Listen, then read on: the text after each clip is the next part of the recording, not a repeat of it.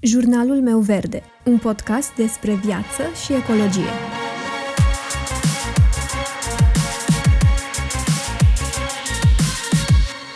Bună, eu sunt Alexandra și tu asculți Jurnalul meu verde, un podcast despre viață și ecologie. În ultimii ani am început să vedem din ce în ce mai multe acțiuni eco din partea companiilor. Pare că din ce în ce mai multe business-uri, fie că sunt mai mici, fie că sunt mai mari, acționează mai responsabil față de natură și vin către noi consumatorii cu alternative pentru produsele pe care ne-am obișnuit să le cumpărăm. Însă, sunt toate acestea într-adevăr sustenabile? Și aceasta este și întrebarea la care o să încercăm să răspundem împreună în episodul de astăzi. Cel mai probabil, o parte dintre voi deja ați auzit de termenul de greenwashing. Greenwashing este procesul prin care o companie investește mai mult timp și bani în a comunica faptul că este eco și mai puțin în acțiunile eco în sine. Practic, compania respectivă investește mai mult timp și bani în acțiuni de marketing și de PR decât în implementarea cu adevărat a unor practici de business care să contribuie cu adevărat la reducerea impactului pe care compania respectivă îl are asupra mediului. Iar asta are ca rezultat inducerea în eroare a consumatorilor asupra practicilor sale de mediu sau asupra beneficiilor de mediu ale unui produs sau ale unor servicii. Greenwashing-ul se întâmplă prin strategii masive de marketing și de PR, prin rebranding, prin schimbarea numelui, prin schimbarea ambalajului într-un mod superficial și așa mai departe. Iar noi, consumatorii, ajungem să credem că produsele respective sau compania respectivă sunt sustenabile. Când, de fapt, dacă stai să analizezi întregul business per total, modul de producție, originea materialelor de producție, logistică, cum își plătesc angajații. Dacă ne uităm la toate acestea, ne putem da seama că respectiva companie nu este sustenabilă. Însă cum ne dăm seama dacă este greenwashing sau nu? Pentru că nu toate companiile apelează la greenwashing. Sunt mai multe lucruri care ne pot semnala faptul că avem de-a face cu greenwashing. Așa că în minutele următoare vă voi vorbi despre cele mai vizibile patru semne prin care ne putem da seama că avem de-a face cu greenwashing. Sau, cel puțin, așa le-am identificat eu ca fiind cele mai vizibile patru semne. Și primul lucru de pe listă care ne poate semna la faptul că avem de-a face cu greenwashing sunt cuvintele cheie sau simbolurile eco folosite într-un mod vag de către o companie. Atunci când mergeți la magazin, probabil că ați observat ambalaje etichetate cu natural sau ingrediente de origine naturală. Sau ați observat poate că unele ambalaje ale unor alimente sau băuturi sunt colorate în verde sau pur și simplu conțin alte elemente care să sugereze faptul că ar fi mai naturale. Faptul că un produs conține ingrediente de origine naturală, asta nu înseamnă că nu conține chimicale periculoase. Sau dacă ambalajul este verde, asta nu înseamnă că este mai aproape de a fi natural sau că ambalajul este prietenos cu natura. Aceste tehnici pe care le-am enumerat mai devreme și altele pot fi folosite pentru a sugera ceva ce de fapt nu există, pentru a da impresia indirect că produsul este natural sau ecologic și produsul să pară mai eco și mai sustenabil decât este de fapt. Și asta se întâmplă în special pentru că nu există o definiție concretă și recunoscută din punct de vedere legal pentru termeni de marketing precum conscious, green, sustenabil, prietenos cu mediul, responsabil și așa mai departe.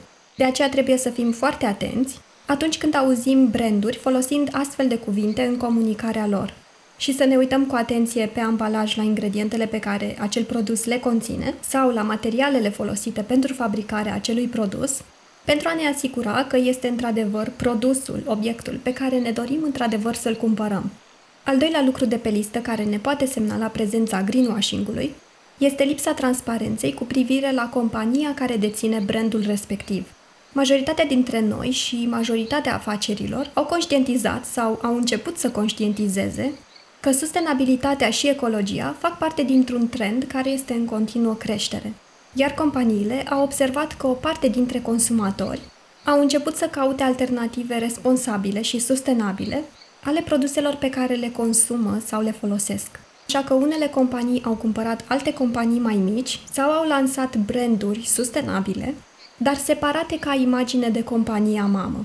Și sunt branduri care au ca strategie principală comunicarea beneficiilor pe care le menționam mai devreme, astfel încât imaginea brandului să ne facă să privim acel produs drept unul prietenos cu natura, green, conscious, sustenabil și așa mai departe. Și asta în timp ce compania mamă își continuă activitatea în mod normal, fără să comunice alte planuri de viitor pentru a face acea companie sustenabilă și fără a comunica în mod clar și vizibil faptul că brandul respectiv face parte din proiectele companiei. Așa că cel mai bine ar fi ca în momentul în care vrem să cumpărăm ceva mai prietenos cu natura, să verificăm de cine este produs obiectul respectiv pentru a ști exact ce anume cumpărăm. Greenwashing-ul poate fi semnalat și de faptul că firma respectivă are doar o colecție sau o linie de produse sustenabile. Dacă unele companii sunt capabile să producă și în mod sustenabil, și asta nu înseamnă doar materiale eco-friendly. Am mai vorbit despre ceea ce înseamnă sustenabilitate și într-un alt episod de podcast pe care am să-l las în descriere. Dacă unele companii sunt capabile să producă și în acest mod sustenabil, asta înseamnă că ar putea să producă majoritatea colecției pe care o au într-un mod sustenabil sau măcar într-un procent mai mare. Desigur, nimeni nu este absurd și nimeni nu cere aceste schimbări peste noapte, mai ales atunci când vorbim despre companii globale și cu un mod de operare complex. Schimbarea unui asemenea ecosistem necesită resurse considerabile pentru a face o schimbare cu adevărat notabilă. Însă, o singură campanie de marketing și PR în jurul unei singure colecții cu titlul de sustenabil, fără a fi foarte clar ce anume este sustenabil în povestea pe care o prezintă, care încurajează consumul în mod ilogic, fără a fi transparenți în legătură cu lucrurile care nu sunt sustenabile în modul lor de operare și fără să prezinte o strategie clară pentru următorii 10 ani, de exemplu, toate acestea și nu numai pot fi un semn de greenwashing. Companiile cu adevărat sustenabile includ sustenabilitatea în tot procesul obținerii produsului respectiv și nu se concentrează doar pe o parte sau doar pe un anumit procent. Companiile sustenabile nu schimbă sau îmbunătățesc doar partea cea mai vizibilă pentru consumator. De exemplu, materialele folosite în fabricare, faptul că produsele sunt reciclabile și așa mai departe. Și nu în ultimul rând, companiile care se concentrează pe sustenabilitate sunt transparente cu privire la provocările pe care le-au de înfruntat pentru a deveni 100% sustenabile și le comunică acest lucru consumatorilor fără să se ascundă. Și dacă tot am menționat mai devreme despre reciclare și consum, următorul punct se leagă tocmai de acest lucru. Și anume, faptul că ne putem da seama că este vorba despre greenwashing dacă o companie încurajează în mod ilogic consumul. A consuma în exces nu înseamnă sustenabilitate, iar reciclarea, de exemplu, poate să îndemne în unele cazuri la consum în exces și inutil. De foarte multe ori, reciclarea este prezentată în campanii drept o acțiune prietenoasă cu mediul iar companiile își prezintă produsele reciclabile într-o notă pozitivă, ignorând întregul context și ecosistem al sustenabilității. Astfel, emoțiile pozitive create de mesajele pozitive despre reciclare pot învinge emoțiile negative asociate cu risipa. Și astfel, de fapt, reciclarea ar putea promova în unele situații consumul suplimentar de resurse și odată cu acesta deșeuri suplimentare. De exemplu, capsulele de cafea reciclabile. Deși capsulele reciclabile sunt o alternativă foarte bună a capsulelor care nu se reciclează, există alternative de a pregăti cafeaua fără capsule deloc. Sau atunci când vorbim despre haine. Înlocuirea hainelor din garderobă în fiecare lună sau în fiecare sezon doar pentru a fi în trend și doar pentru că poți duce hainele care nu mai sunt în trend la reciclat, asta nu înseamnă o acțiune sustenabilă. Sau un alt exemplu, recipientele pentru săpunul lichid sau gelul de duș, prezentate ca fiind din plastic reciclabil, în condițiile în care există ca alternativă săpunul solid neampalat în plastic. Toate acestea ne vor permite să consumăm ce vrem și cât vrem cu conștiința împăcată. Însă energia folosită în cazurile menționate mai devreme pentru a recicla produsele respective este inutil folosită în cazul în care produsul este în perfectă stare. Energia folosită pentru reciclare este inutilă dacă există o alternativă cu mai puțin ambalaj. Pentru că, atenție, reciclarea înseamnă a folosi un obiect, un produs, ca materie primă pentru fabricarea unui alt produs, ceea ce presupune folosirea de energie și de resurse, precum apa, pentru a putea modela un obiect nou. Reciclarea este diferită de refolosire, care înseamnă găsirea unei alte întrebuințări pentru un anumit obiect. Asta nu înseamnă că reciclarea nu este bună. Am mai spus și în alte episoade.